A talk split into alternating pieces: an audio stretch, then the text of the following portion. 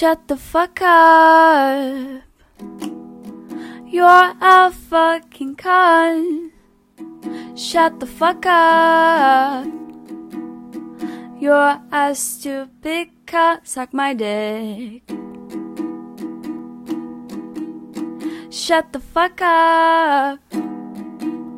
Stop being a fucking cunt. Shut the fuck up. Nobody even wants you here.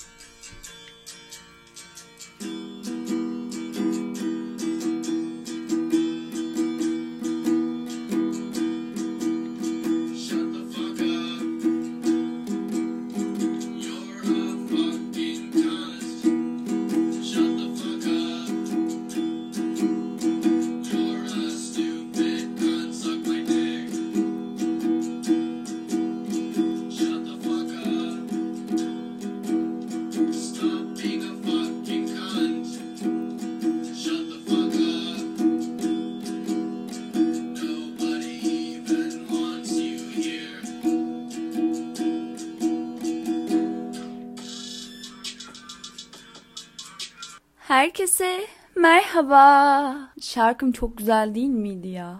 Yani ben özellikle şu ukulele cover'ım var ya çok başarılı oldu. Aşırı başarılı olduğunu düşünüyorum şu an. Bu ukuleleyi de böyle onu da anlatacağım. Her şeyde olduğu gibi aşırı aşırı heves ederek aldım. Karantina başladığında böyle o hastalıkla bilmediğin bir şeyle daha doğrusu seni korkutan bir şeyle baş etme mekanizması olarak aklına böyle bir takım şeyler gelir ya böyle yok ben yeni hobiler edineceğim çok harika bir insan olacağım her şey çok güzel olacak falan filan diyerek giriştiğim şeylerden sadece bir tanesiydi bu ukulele de benim için. Diğerleri de yoga, puzzle bilmem ne o tarz şeyler. Sonra tabii ki bilin bakalım ne oldu? Neredeyse korona başlayalı iki yıl olacak. Ama ben hala sadece iki adet akor basmayı biliyorum.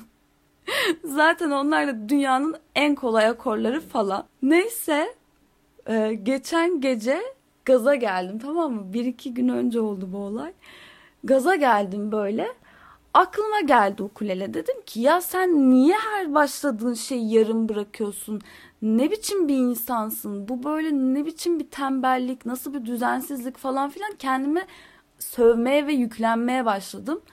Ağlayacaktım resmen. Sonra dedim ki hayır bunu sen yapabilirsin. Ve gittim ukuleleyi aldım elime. Önce akordunu falan düzelttim biraz. Tabii onu biliyorum azıcık yani. O kadar da değil. Akorunu falan düzelttim. Sonra YouTube'a yazıyorum. Ukulele videoları. İkinci derse gelebildim çok şükür. Öyle olunca da aklıma şey geldi. Netflix'te bir tane dizi var. F is for Family diye. Orada bir tane çift var. Bunlar başta sevgililer böyle yıllar önce falan sevgililer. Bir sürü hayalleri var. İşte çocuk pilot olmak istiyor. Kız hukuk okuyor ve üniversiteyi bitirmek istiyor falan derken sonra bunlar e, sevgililiklerine devam falan ediyorlar. O sırada kadın hamile kalıyor tamam mı? Hamile kaldığı için de okulu bırakmak zorunda kalıyor. Eşi Frank de yani o zamanki sevgilisi o da diyor ki ya tamam üzülme ya. Hani sonra biz bunları yaparız. Çocuk doğar. Ondan sonra okula başlar. Sen okuluna devam edersin. Ben de tekrar pilot okuluna falan giderim diyor. Sonra kadın dördüncü çocuğuna hamile kalıyor yıllar sonra ve evdeki bir duvar kağıdına bakıyor. Diyor ki ben bunu çok beğenerek almıştım e, eski böyle videoları falan oynatıyorlar, izliyorlar. O sırada aklına geliyor. Aa diyor ben bunu çok beğenerek almıştım. Sonra böyle içine dert oluyor. Tribe giriyor aynı benim gibi. Sonra gece böyle herkes uyuduğunda o hamile haliyle çıkıp merdivenlerin üzerine o duvar kağıdının geri kalanını yapıştırmaya çalışıyor ağlayarak. Bir yandan da şey diyor artık hiçbir şey ertelemeyeceğim. İşte her şey hayal ettiğim gibi olacak. İşte çocuk doğurmaktan başka bir şey yaramıyor muyum ben falan filan diye. O kadar o halim o kadının haliyle eşdeğerdi ki görmeniz lazımdı. Öyle ben de bu maymun iştahlılığıma çok kızdığım için dedim ki ukuleleye tekrar başlayacaksın. Her an böyle çok güzel devam ettirip başlayabilirim yeniden. Ama tek kötü tarafı şu o da yani çok garip onu da söyleyeyim. Sanırım ben yanlış bir çalgı seçtim yani. Çünkü niye biliyor musunuz? Benim parmaklarım çok büyük. Yani avcumun içi de büyük, parmaklarım da çok büyük. Ya uzun, ince ve uzun parmaklarım. Böyle elime çok büyük geliyor ukulele. Yani o kadar garip duruyor ki böyle çalmaya çalıştığım zaman sanki felç geçiriyorum böyle. Parmaklarım kasılıyor böyle eciş bücüş olmaya başlıyor. Bir gün biraz daha ilerlersem böyle en azından 3-5 tane daha bir şey öğrenirsem size onun videosunu çekeceğim. Parmaklarım çok komik oluyor. Hem de solak olduğum için e, bir türlü şey yapamadım, alışamadım yani. Çok yadırgıyorum. Çalamıyorum. Neyse bu kadar rezil oldum yeterlidir sanıyorum ki. Bu podcast'i de şey diyordum ben. Bir iki hafta sonra yapacağım. Kafam böyle rahatken, sakinken yapacağım. Çünkü sınavlarım var çok yakın. Ve sınavlarıma çalışmam gerekiyor. Ama e, sınavlarıma çalışmak için kendime izin vermeye karar verdim dün gece. Çünkü hiç verimli şekilde çalışacak bir ruh halinde göremiyorum kendimi şu an. Daha yeni böyle bir hastalıktan çıktım. Bir haftadır halsizim, bitkinim. Sürekli yatıyorum. Derslere girecek kadar bile enerjim yoktu. Ee, o yüzden de kendime izin verdim. Dedim ki sen daha yeni çıktın, yeni toparladın. Birkaç günde böyle birazcık keyifli bir şeyler yap. Zaten hafta sonu var önünde. Kayıtlarını izle falan filan. Ay bu arada o kadar çok kayıt birikti ki izlemem gereken. Tek bir hafta sonunda altından kalkabilecek miyim bilmiyorum. Onun bile stresi şu an çok geriyor beni. O yüzden podcast yaparak azıcık rahatlamak istedim. Bir de podcast'in ilk bölümünde size e, test yaptıracağımdan bahsetmiştim ben. Erkek arkadaşım yaptıracak, e, sonra ben yaptıracağım falan demiştim. Daha doğrusu erkek arkadaşım yaptırdı, sonuçlarını bekliyorum. Daha sonra ben yaptıracağım demiştim. Onun testi ve e, e, ailesinin testi pozitif çıkınca sonra ben de gittim test oldu. Ertesi günü e, ve testim negatif çıktı. Negatif çıkmasına karşın ben açıkçası sonuca pek ikna olamadım.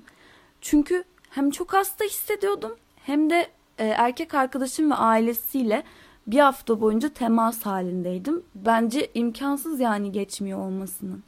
Normalde hasta olduğum halimi de biliyorum. Desem ki üşütmüşümdür, soğuk almışımdır, ondan böyleyimdir falan diye. Hayır yani ben normal hastalığımı biliyorum. Çünkü ben çok sık hastalanan biriyim. Ama bu normal hastalıkla bir alakası olmadığından emin gibiyim şu an. Ee, şimdiyi sorarsanız da şimdi bir şeyim yok. Sadece zaman zaman göğüs kafesim böyle ağrıyor birazcık. Bir de nefes alırken bazen zor aldığımı hissediyorum. Zaten siz de belki podcastlerde bunu fark ediyorsunuzdur. Öyle e, nefes nefese geliyorsa sesim gerçekten özür dilerim. Sürekli de özür diliyorum bunun için ama ben ya benim hoşuma gitmiyor çünkü bana battığı için ben kırpıyorum normalde. Mesela geçen ki podcast'ım 45 dakikaydı ama aslında o podcast 52 dakikaydı. Ben böyle falan yapmalarımı kırpa kırpa o kıvama getirdim ve 45 dakikaya indi podcast. Yani o zaman hiç nefes alamıyordum. Şu an daha iyiyim. Hele ki böyle ilk günlerimde çok panikledim. Mesela gece yatıyordum diye uyanıyordum. Yani nefes nefese kaldığım oluyordu. ya böyle sanki boğazım iki paket sigara içiyorum böyle 10 yıldır falan her gün. İki paket sigara içiyorum sanki. Memur gibi mesaisini tamamlamaya giden bir memur gibi kahveye gidiyorum. İki paket sigaramı içiyorum orada. Sonra evime dönüyorum. Öyle yaşlı amca boğazı gibiydi boğazım. Gerçekten sanki böyle katran yapışmıştı. Ben nefes alıyordum. O katran böyle benim nefesimi çekiyordu. Böyle nefesime yapışıp onu böyle vıcık vıcık iğrenç bir hale getiriyordu ve o şekilde nefes benim ciğerlerime doluyordu gibiydi. Bu nasıl bir betimleme onu da anlamadım ama neyse işte öyleydi yani siz anlarsınız. Bu sebeplerden dolayı da karantinama uymayı devam edeceğim. Çünkü dediğim gibi tek yani tek bir testten dolayı %100 negatif olduğuma emin olamam ne yazık ki. Bazı insanlar görüyoruz. Birkaç tane test yaptırıyor. Birinde negatif, birinde pozitif çıkıyor. Testler de çok güvenilir mi onu bilmiyorum. O yüzden de her ihtimale karşı başkalarını bulaştırmamak için evimde oturacağım. Zaten normalde ne yapıyorsun sanki diyeceksin de. E, beni tanıyanlar bilir zaten normalde de evden çıkmadığımı, hiç sevmediğimi falan. Hala yani hayatımda hiçbir şey değişmedi. Birisi koronanın başında şey yazmıştı. Korona asosyallere yarayacak, asosyaller kazanacak gibisinden bir şey yazmıştı. Yemin ediyorum çok doğru. Hayatımda herhangi bir eksiklik hissetmedim. Üzülerek söylüyorum ki hiçbir değişiklik olmadı. Sadece istediğim zaman arkadaşlarımla görüşemedim o kadar. Yani bugün dediğim gibi kendimi iyi hissediyorum. Diğer günlere nazaran daha iyiyim. Vitaminler falan içiyorum tabii ki. Yine devam ediyorum. Çaylar, bitki çayları falan içmeye. Sağlıklı beslenmeye çalışıyorum. Ama yani aşırı baydı. Ben çünkü gerçekten yeme düzeni, uyku düzeni olan biri asla değilim. Yeme düzenim çok berbat hele ki. Acıkmadıkça bir şey yemem. Ee, böyle mutfağa girip yemek hazırlamak ya da mutfakla ilgili bir şeyler yapmaktan çok nefret ediyorum. Gerçekten çok nefret ediyorum. Benim evimde yaptığım tek şey kahve içmek. Allah'tan yemeğimi yapan başkaları var da o, o yüzden sıkıntı çekmiyorum ama gerçekten hiç sevmiyorum. Yani biri bana dese ki seni bu eve kitleyeceğiz. Sen böyle bir ay boyunca bu evde kalacaksın. Ama her şeyini kendin yapacaksın. Yemin ediyorum ki hiç yemek yapmam. Dışarıdan söyleme hakkım varsa dışarıdan söylerim. Yoksa sabah akşam kahvaltılık falan yerim. İşte sandviç yaparım. Hadi en kötü ihtimalle menemen falan yaparım ama daha fazlası olmaz. Zaten benim evime gelen arkadaşlarım hiçbir şekilde yemek yapmadığımı çok iyi bilirler. O yüzden ya dışarıdan söyleriz ya da yemek sayılmayan şeyler falan yaparım. Örneğin patates salatası, makarna salatası, salata ve çeşitleri, ton balıklı salata. Bazen böyle çok keyfim yerinde oluyor. Kızartma yapıyorum. Keşke herkesin düşündüğü o yemek kapsülleri çıksa. Vallahi billahi senet falan imzalarım. Ev kur gibi taksit yapıyorlarsa alırım. Kredi çekerim, evimi ipotek ettiririm. Alırım ama. Çünkü o kadar iğrenç ki yemek yapmak, evi temizlemek, evi toparlamak. Asla ev hanımı olamam galiba. Öyle hissediyorum. Çünkü büyük de konuşmayayım da şimdi. Yani ama hasta oldum bir hafta gerçekten evi bok götürüyordu. Yani pislik anlamında değil ama dağınıklık anlamında. Zaten normalde de hiç toplu bir insan değilim. Şimdi her şey birbirine girmiş bir vaziyetteydi. E, mutfak tezgahında böyle bardaklardan yer kalmamıştı. Sürekli bir şey içiyorum. Ben bir şeyler içmeyi çok seviyorum. Yer kalmamıştı. Yani sandviç falan yapacağım yapamıyorum. Gittim malzemeleri yıkadım böyle lavaboda. Sonra salona taşıdım. Salonda yaptım sandviçimi o şekilde yedim. Belediye görse çöp ev diye evi boşalttırır bana para cezası uygular. Çok kötüydü gerçekten.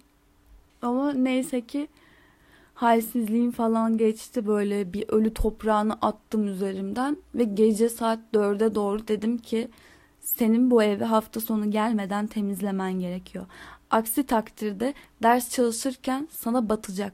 Yani bu evin de to- toplanması gerektiğini bildiğim için ekstra strese gireceğim. Sonra saat böyle gece dörde doğru falan temizlemeye başladım. Saat 7-8 gibi bitti.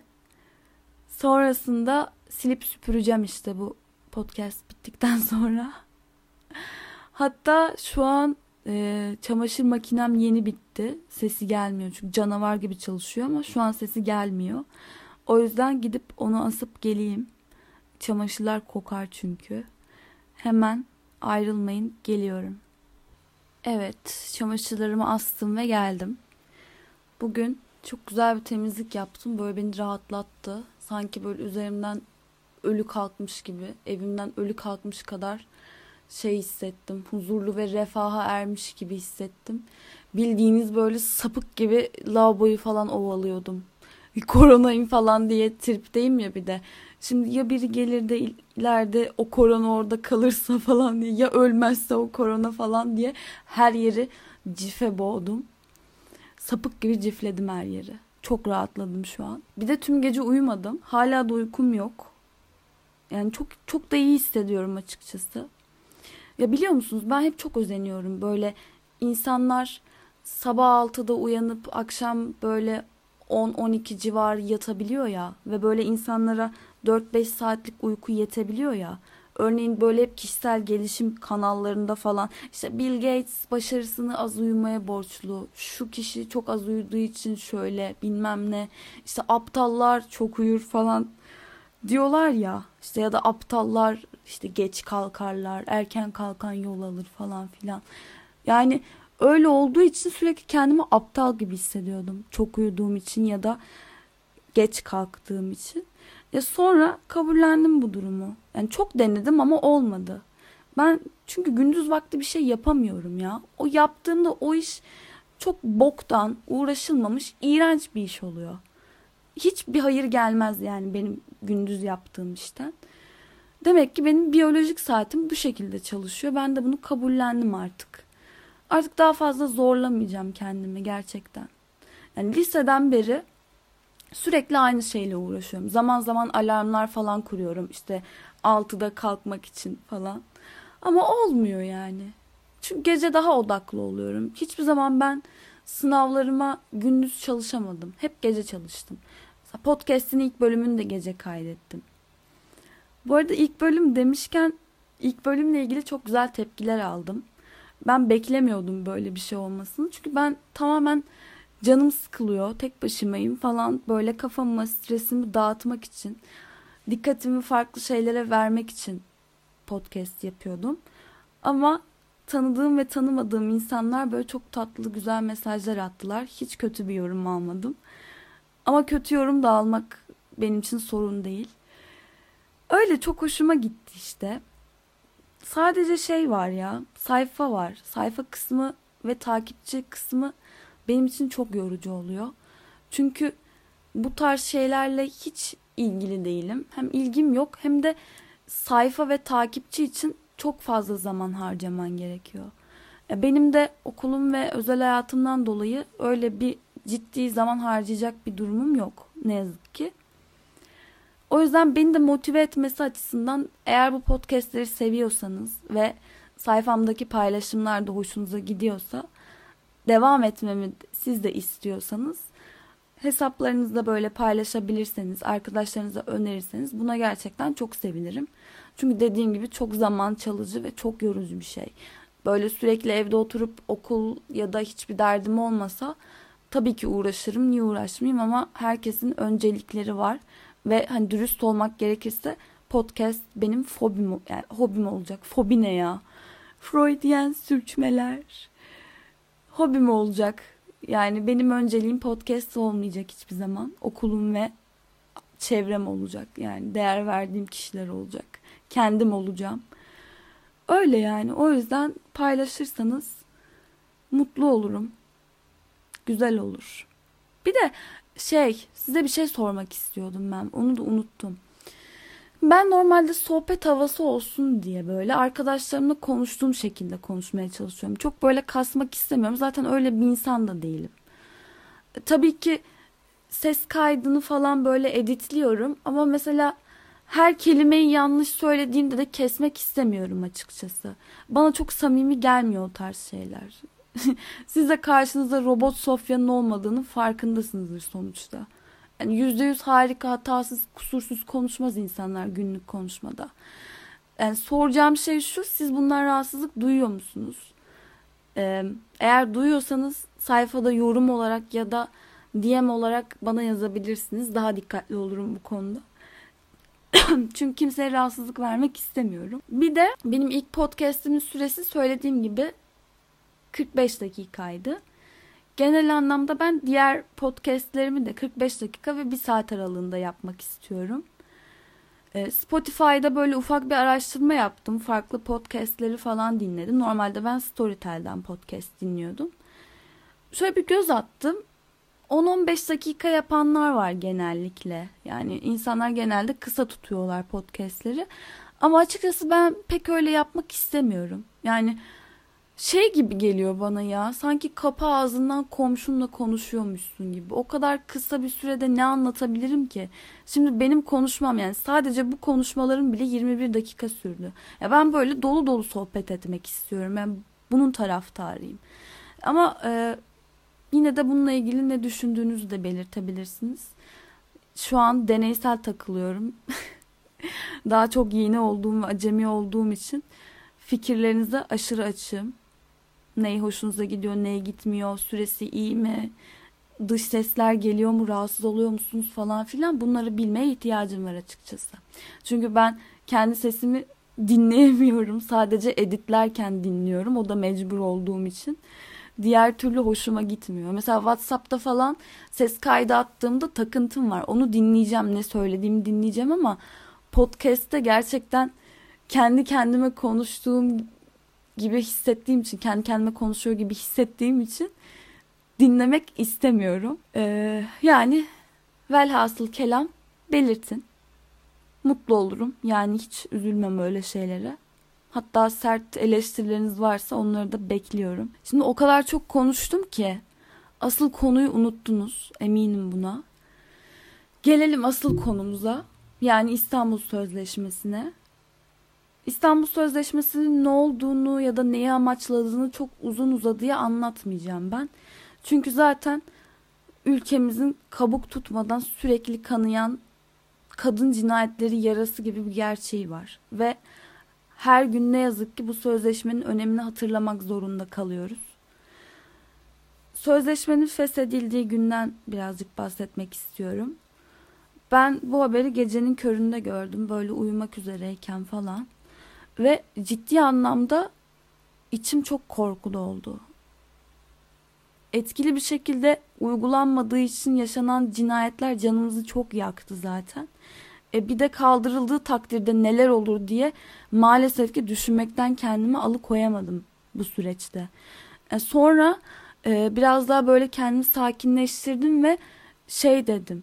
Ya bu sözleşme bu şekilde feshedilebilir mi? Bu geldi aklıma ve bunu araştırmaya başladım. Tahmin ettiğim gibi de bu şekilde yürürlükten kalkmasının hukuken bir hükmü yokmuş. Yani hukuken hala biz sözleşmedeymişiz. Anayasanın 90. maddesinde uluslararası sözleşmeler nasıl yürürlüğe girdiyse aynı şekilde çıkacaktır tarzı bir ibare yer alıyormuş. Yani bu sözleşme iptali için bir meclis kararı gerekiyor. Sözleşmeden sonraki süreci de zaten hepimiz biliyoruz. Protestolar, gözaltılar, işte dış ülkelerin tepkileri. Derken uzun süre daha bu çabalar sürecek gibi görünüyor. Ki bu konuda güçlü ve umutlu olmamız çok önemli. Gerçekten çaresizliğe kapılmak çok doğal bir his şu an şu aşamada. Ben de bunu yaşadım. Hala da bir miktar yaşıyorum. Ama güçlü olmamız, haklarımızın farkında olmamız ve haklarımızı savunmamız gerekiyor. Bizi bir şeylerin yıkmasına, bir şeylerin susturmasına izin vermememiz gerekiyor. Şimdi dediğim gibi e, böyle uzun uzadıya bahsetmeyeceğim İstanbul Sözleşmesi'nden. Herkes biliyor zaten. Söylemek istediğim şey destekleyenler olduğu gibi sözleşmeyi, sözleşmeye karşı çıkan da bir kitle var tabii ki. Ve e, bu sözleşmeye karşı çıkarken bu insanların en çok kullandıkları argümanlardan falan birazcık bahsetmek istiyorum ben. Böyle atılan tweetlerden bazılarını falan seçtim. Hepsine bakamadım tabii ki. O kadar çok şey vardı ki. Kısacası neden karşı çıktıklarını hem de kendilerini ifade ediş biçimlerini ve bu insanların neden tehlikeli olabileceğini göstermek istiyorum biraz da. O yüzden tweetleri okumaya başlayacağım. Şimdi birisi yazmış ki bir kanun kocasını uzaklaştırma verdirip evine dostunu alan kadına değil de kocasına ceza veriyorsa evinde oynaşını alıp zina eden, kızına müdahale eden babaya ceza veriyorsa amacı kadını korumak değil, erkeği deyyus yapmaktır. Yani ne demek bu şimdi? Çok saçma. Neden çok saçma? Çünkü daha bu ay ya da bir önceki ayda TikTok'ta kızını taciz ettiği görüntüleri paylaşan bir babayı gördük. Ya bu mu sorun oldu? Şu an hani sadece tek taraflı düşünüp böyle yanlı yaklaşıyorlar ya. Ben buna çok sinir oluyorum. Tamam senin dediğin gibi insanlar da olabilir. Ama hak var, hukuk var, adalet var. Eğer bir erkek böyle bir haksızlığa uğruyorsa tabii ki gitsin ve hakkını arasın. Ve herkes de o insanın yanında olur yani. Neden olmasın çünkü. Ama sözleşme yanlış tanıtmak için de insanların kafasında yanlış bir şeyi aksettirmek için de böyle bir yola vur, başvurmanın ben gerçekten bir çirkeflik olduğunu düşünüyorum. Ve benim şahsi fikrim de şu. Bu sözleşme çoğunlukla kadınları şiddetten korumaya yönelik maddeleri içeren bir sözleşme. Peki bu sözleşmenin kaldırılmasına neden erkekler karar veriyor? Neden kadınlar bu konuda söz sahibi değiller? Bizim yaşadığımız sıkıntıların yüzde kaçını erkekler yaşıyor? Yani böyle saçma sapan argümanlar getirip ay erkekler şiddet uğruyor, öldürülen erkek de var falan. Evet öldürülen erkek de var ama kadın cinayetlerinin oranıyla yan yana getirdiğinizde öldürülen erkekler yüzde kaç mesela? Toplum sorunu mu öldüren öldürülen erkekler? Ya gerçekten ya. Üf. Ne diyeceğimi bilemiyorum. Böyle çok sinirleniyorum ve çok daralıyorum. Neyse ikinci tweet'e geçelim. Bunu bir kadın yazmış. Türk örf adetiyle hiçbir alakası olmayan, toplumun ahlakını bozan, hiçbir kadını koruyamayan Fatih'in İstanbul'u adına leke süren sözleşme iptal oldu. Hepimize hayırlı olsun. Ya şimdi birincisi bir kadın olduğu için daha çok üzülüyorum. Çünkü yarın öbür gün senin başına bir şey geldiğinde seni bu yasa koruyacak. Seni e, bu sözleşmeye sahip çıkan diğer kadınlar ve diğer insanlar koruyacaklar. Böyle bir şey olduğu için gerçekten çok üzülüyorum. Yani kadınlar bu konuda e, sözleşmeyi istemedikleri için çok üzülüyorum. İkinci olarak da Türk örf adeti, Türk aile yapısı sürekli böyle gözlemlediğim sürekli atılan tweetler bu yönde. Aile yapımıza uygun değil, aile yapımızı bozuyor. Ya bu Türk aile yapısı nedir tam olarak? Gerçekten soruyorum ya. Sizin kafanızdaki Türk aile yapısı nedir? Çünkü bizim gördüğümüz Türk aile yapısı temeli eksik, çatlak şeylerle dolu. Gerçekten bu zamana kadar birçoğumuzun mutlaka yakınındaki insanlarından insanlardan birinin ailesinde bir şiddet olayı, bir istismar olayı yaşanmış ve biz bunu o kadar çok görüyoruz ki medyaya da artık o kadar çok yansıyor ki her gün her gün her gün. Nedir sizin aile yapınız tam olarak? Mesela o TikTok'ta kızını taciz eden baba aile yapısına çok mu e, katkıda bulunuyor? Ya da e, söyleyeceğim şeyi unuttum ve şu an aşırı gerildim gerçekten. Bunları okumak, tekrar tekrar görmek beni çok sinirlendiriyor ve korkutuyor aynı zamanda. Nasıl insanlarla e, bir arada yaşadığımızın bilincine varıyorum iyice ve zararın kimden geleceğini bile bilemiyorum. Çünkü bu insan benim alt komşum da olabilir. Bu insan benim mahallemde oturan biri de olabilir. Bu şekilde düşünen, bu şekilde yaşayan bir insan benim çevremde olabilir, bindiğim metroda olabilir, bindiğim otobüste olabilir, yürüdüğüm yolda olabilir. Yani gerçekten çok korkunç bir durum. Türk örf ve adetlerin arkasına saklanarak yapılan her yanlışı insanlar örtemez. Kusura bakmayın ama çok hasarlı bir e, aile yapısına sahibiz. Bu zamana kadar insanlar susuyordu, tek fark buydu. Artık susmuyorlar. Kadınlar artık susmuyor. Şiddete uğradıklarında bas bas bağırıp haklarını arıyorlar. Artık cesaretlendiler. Çünkü başkalarının yanında olacaklarını biliyorlar. Bundan güç alıyorlar ve iyi ki de güç alıyorlar. İyi ki o gücü verebiliyoruz toplum olarak yani az da olsa bir kitle olarak o gücü verebiliyoruz o insanlara. Bir de bu tweette şey denmiş mesela hiçbir kadını koruyamayan bu da çok sık kullandıkları bir argüman. İstanbul Sözleşmesi geldi de neye yaradı? Ee, daha çok kadın öldürülmeye başlandı. Ya Allah aşkına gerçekten hiç mi görmüyorsunuz ya?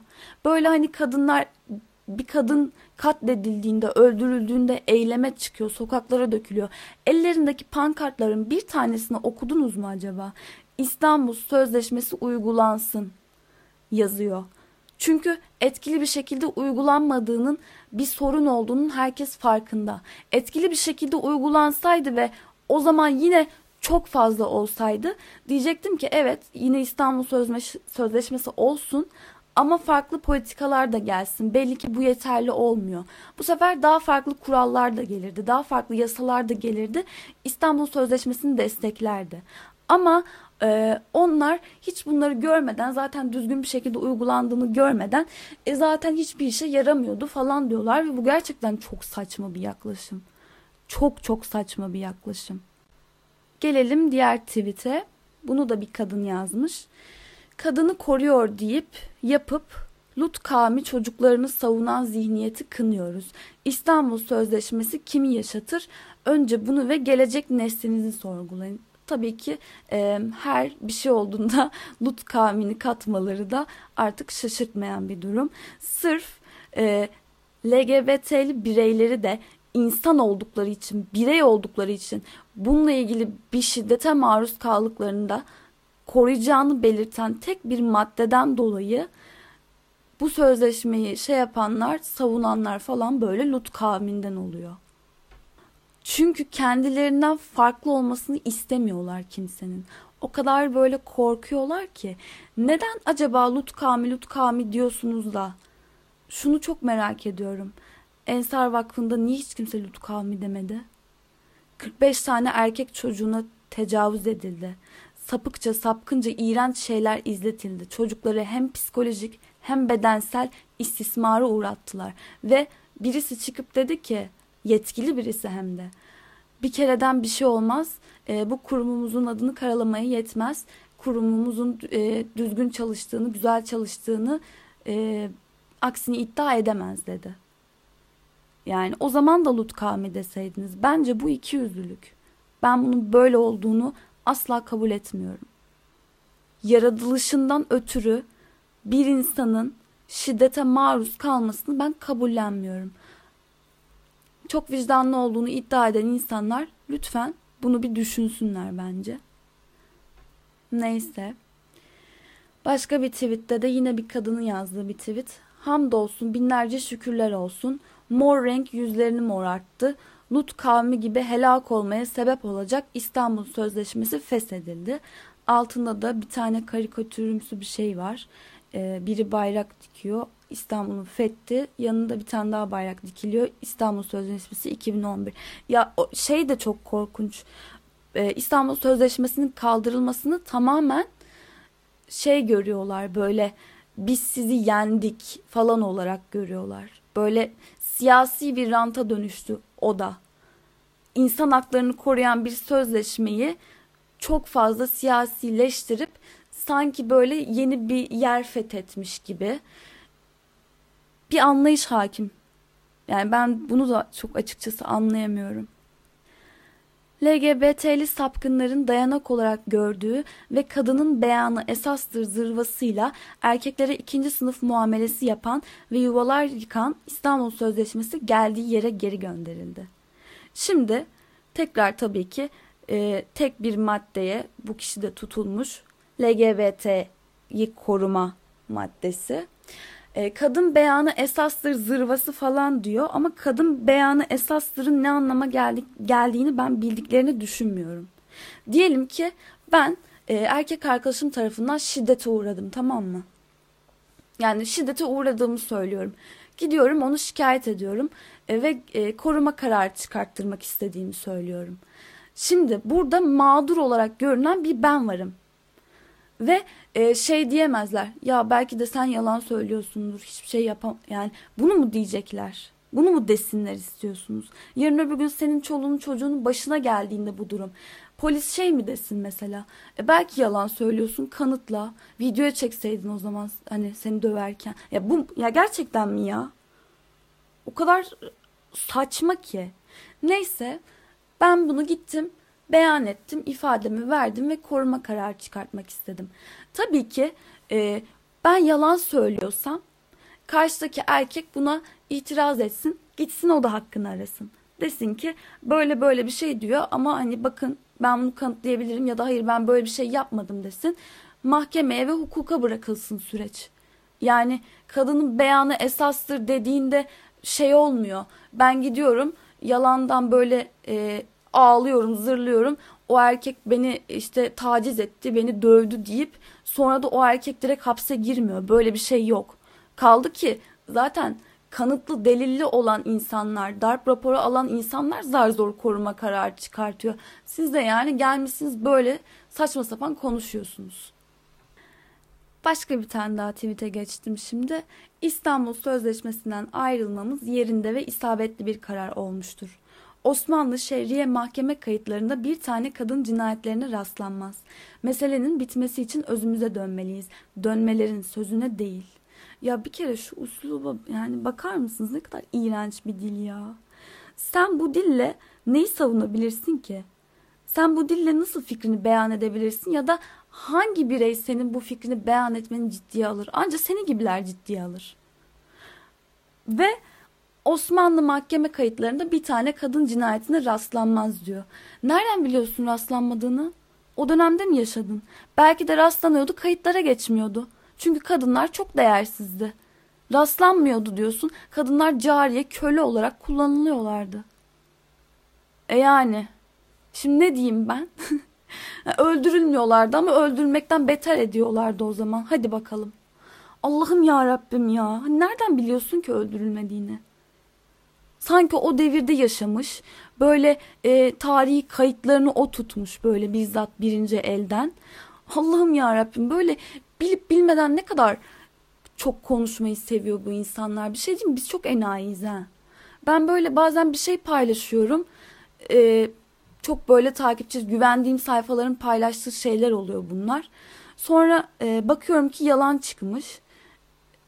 Çok üzülüyorum, çok utanıyorum. Diyorum ki hayır ya ben bunu nasıl bakmadım, nasıl incelemedim, nasıl araştırmadım. Bazen boşluğuma gelebiliyor. Ve hemen siliyorum üzülüyorum da bunun için. İnsanlara yanlış bilgi verdim falan diye. Ya da burada mesela bir şey anlatacağım. Diyorum ki önce ben bunu araştırayım. Ben mesela bütün gece oturdum İstanbul Sözleşmesi ile ilgili gerçekten objektif bir şekilde kim ne demiş, kim ne yapmış hepsini araştırdım. O zaman ben enayiyim ya. Ben de çıkıp o zaman böyle saçma sapan propaganda yapayım. Kendi fikrimi dikte etmeye çalışayım. Hadi bakalım. Ya böyle saçmalık mı olur ya? Allah aşkına. Ee, bir de sürekli nafaka ile ilgili tweetler atılıyor. İşte erkekler nafaka ödüyorlar falan filan diye. Ee, bu nafaka ile ilgili hiçbir şey yazmıyor İstanbul Sözleşmesi'nde. Yani hiçbir alakası yok. Daha açıp sözleşmeyi okumamışlar bile.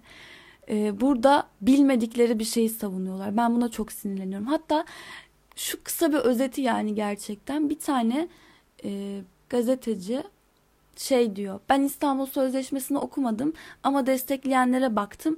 O yüzden desteklemiyorum tarzı bir şey söylüyor. E, al işte sana ülkenin genel özeti. Bir ülkenin okumuş insanı bile böyle konuşabiliyorsa üf, neyse. Nafaka hiçbir şekilde İstanbul Sözleşmesi ile alakalı değil. Medeni kanunla ilgili. Türk Medeni Kanunu ile ilgili. Bu arada bu e, kitle şey de yapıyor. Yani İstanbul Sözleşmesi şu an gitti, iptal ama şey de diyorlar 6284 de değişsin. Yani sıradaki hedefimiz de bu. Diğer yasaları da değiştirmek istiyoruz biz diyorlar. Yani hiçbir şekilde bizim hiçbir hakkımız olmasın. Hatta e, hilafet, şeriat tarzı şeyler yazan da çok fazla insan var. Ya olayların ciddiyetini anlayabiliyor musunuz? Ben sadece size bunları bu yüzden okuyorum. Yani yoksa hiç kimsenin görmediği, bilmediği şeyler değil bunlar. Her gün paylaşılıyor, her gün görüyoruz. Ben sadece bunları belki görmediniz diye size bunları daha çok vurgulamak istiyorum. Ve daha İstanbul Sözleşmesi kalkalı ne kadar oldu ki? Ne kadar oldu ki? Peş peşe cinayet, şiddet haberleri alıyoruz. Mesela o engelli bir bireye LGBT bireyi olduğu için şiddet uygulayıp bunu sosyal medyada çekinmeden paylaşan bir adam mı dersiniz?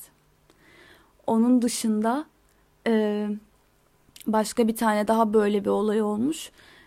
Birisi LGBT olduğu için yüzüne kezzap atıyormuş. Bunu akrabalarından biri yapıyormuş. Yani şiddete maruz bırakıyormuş onu ve onun da görüntüleri çıktı. Ya ben bir de o kadar da eminim ki biliyor musunuz bu LGBT'nin ne olduğunu, ne demek olduğunu insanların yüzde yetmişi falan bilmiyor bence. Yani bugün çıkıp sokağa sorsam desem ki LGBT ne demek? Lut kavmi falan derler en fazla. Yani bildikleri başka hiçbir şey yok çünkü. Bilmedikleri şeyler hakkında da böyle abuk sabuk bir şeyleri duyuyorlar. Ondan sonra gelip papağan gibi sürekli aynı şeyleri tekrar ediyorlar. Yani bu insanlar senin konuşmanla fikirleri değişecek insanlar da değil bana göre. O yüzden anlatmaya da çalışmaktan yoruluyorum zaman zaman böyle şeyleri. Konuşmak bile istemiyorum çünkü o kadar sinirim bozuluyor ve o kadar düşüşe geçiyorum ki. Ve İstanbul Sözleşmesi'nin fesinden bu yana 10 kadın erkekler tarafından katledilmiş. Daha kaç gün oldu ki? Ya size bir şey söyleyeyim mi? Ben bu sabah dışarı çıkmam gerekiyordu. Evde su bitmişti tamam mı? Saat böyle erkendi. Dediğim gibi gece uyumamıştım. Sabaha kadar oturdum. Saat böyle yedi falan. Dedim ki acaba hani bizim buradaki yerler açılmış mıdır? İnternetten falan baktım. Göremedim saatleri yazmıyordu. Birazcık yürümem gerekebilir diye düşündüm. Ama mecburum yani gideceğim. Suyum yok, ekmeğim yok evimde. Ve korktum biliyor musunuz? Gerçekten çok korktum ve yanıma böyle bir şeyler alayım dedim. Yani beni koruyabilecek bir şeyler alayım istedim yanıma. Bunu düşündüm ya. O kadar çaresiz ve iğrenç bir durum ki. Böyle ben normalde hiç takıntılı değilimdir. Ben kapımı kitlemem şey yapmam. Yani o konularda biraz rahat bir insanımdır. Tabii ki dışarı e, çıktığımda falan dikkat ederim. Kimden ne zarar geleceği hiç belli olmaz çünkü. Ama evimdeyken rahatımdır. Mesela ben bunu duyduktan sonra deli gibi obsesifleştim. Diyorum ki cam açık kaldı mı acaba? İşte acaba bu kata biri tırmanabilir mi? Acaba işte kapıyı kilitledim mi? Falan filan. Yani o hissettirdiği berbatlığı, iğrençliği düşünebiliyor musunuz? Son olarak da yani çok uzatmayacağım çünkü gerçekten keyifsiz. Gerçekten kötü. Son olarak da birisine ismini vermeyeyim soru soruyorlar İstanbul Sözleşmesi ile ilgili ne düşünüyorsunuz diye. Zaten görmüşsünüzdür büyük ihtimalle. Şey diyor. Yeni dünya düzenine geçişte ailesiz toplumu öngörüyor. Çünkü bu Allah'a karşı, Resulüne karşı bir komplo. Yani İstanbul Sözleşmesi Allah'a karşı bir komploymuş. Ay. Ya hem okuyun biz de böyle cadılarız toplanıp komplo kuruyoruz herkese her şey. Of. Yani çıldırmak üzereyim. Ya bunu söyleyen kişi de bu arada şey. Daha sonrasında röportajın devamında farklı sorular da soruluyor. Bu kişi koronavirüsün de komple olduğunu düşünüyor. Bill Gates'in falan yaptığını düşünüyor. Aşı da olmamış, maske de takmıyormuş. yani sizce de daha fazla bir şey söylememe gerek yoktur diye düşünüyorum. Ve artık bu konuyu burada kapatmak istiyorum. Son olarak size sadece e, bazı videolar önereceğim. Ben bunları izleyerek gerçekten çok güzel bir şekilde bilgi sahibi oldum. E, ilki Nevşin Mengü'nün kanalında, YouTube kanalında 20 Mart 2021 Bir gecede çağ değiştirdik İstanbul Sözleşmesi'nden çıkıldı adlı videosu. İkincisi Feminist Temalar isimli YouTube kanalının İstanbul Sözleşmesi adlı videosu. Üçüncüsü Babala TV İstanbul Sözleşmesi Kadın Hakları Tartışması Yansıma 3. Dördüncüsü de e, bunları çerez olarak veriyorum. Hilal Kaplan'ın Neden Feminist Değilim isimli videosu. E, bunları izleyip kendi kafanızda bir mukayese edip nasıl bir durumun içinde olduğumuzu anlayıp neyle karşı karşıya olduğumuzu anlamanızı çok istiyorum. Onun dışında İstanbul Sözleşmesi ile ilgili söyleyebilecek başka bir şeyim yok. Güçlü durmaktan başka da yapabileceğim bir şey yok. Ve e, herkese şunu çok net söylüyorum ki haklarımızı vermiyorlarsa haklarımızı söke söke almayı da bilmemiz gerekiyor. Yapacağız yani. Burası bir hukuk devleti. Burası e, böyle herkesin kendi düşüncesine, kendi dinine, kendi görüşüne göre şekillendirebileceği bir ülke değil. Bir hukuk ülkesi, cumhuriyet burası. O yüzden de biz haklarımızı savunalım. Biz haklarımız konusunda ısrarcı olalım. Ve bunlara sesimizi çıkarmaktan vazgeçmeyelim diyorum. Ben de bu şekilde bir adım atmış oldum. Ve zaten aktif olarak da takip ediyorum. Paylaşım yapıyorum. Yani elimden ne geliyorsa yapmaya çalışıyorum daha doğrusu. Yeterli mi? Hiçbir zaman yeterli değil. Daha da fazlasını yapmak istiyorum. Ama şu anlık bu kadarını yapabiliyorum. Siz de e, en azından bir şey yapamıyorsanız biraz daha bilincine varın. Bu neymiş? Bunu e, işte kim desteklemiş, kim desteklememiş, ne olmuş, ne bitmiş, e, kim ne söylemiş bununla ilgili. Bunları açın, bakın. Kendi kafanızda mukayese edin. Özellikle bir kadınsanız yaşadığınız zorlukları başkalarının değerlendirmesine, bunlarla ilgili başkalarının yasa çıkarmasıyla ya da yasa değiştirilmesiyle kısacası sizin yaşadığınız durumlara farklı insanların e, yargı ve karar vermesiyle hayatınızın çalınmasına izin vermemek için elinizden şu anlık ne geliyorsa onu yapın. ya bu arada gerçekten hala bunu savunuyor olduğumuza inanamıyorum. Ama savunmak zorundayız. Hala bir şeylerin hakkını aramak zorundayız. Bir şeyler için mücadele etmek zorundayız. Keşke böyle olmasa. Bugünlük benden bu kadar. Gerçekten boğazım ağrımaya başladı. Çok konuştum ve biraz da yükseldiğim için başım da ağrımaya başladı. Stres böyle stresim migrene mi dönüşüyor nedir artık bilmiyorum. O yüzden kendinize iyi bakın. Herkesi seviyorum. Herkese de sınavlarında başarılar diliyorum. Kendime dileyemiyorum. ee, ben de çalışmaya başlayacağım şaka bir yana.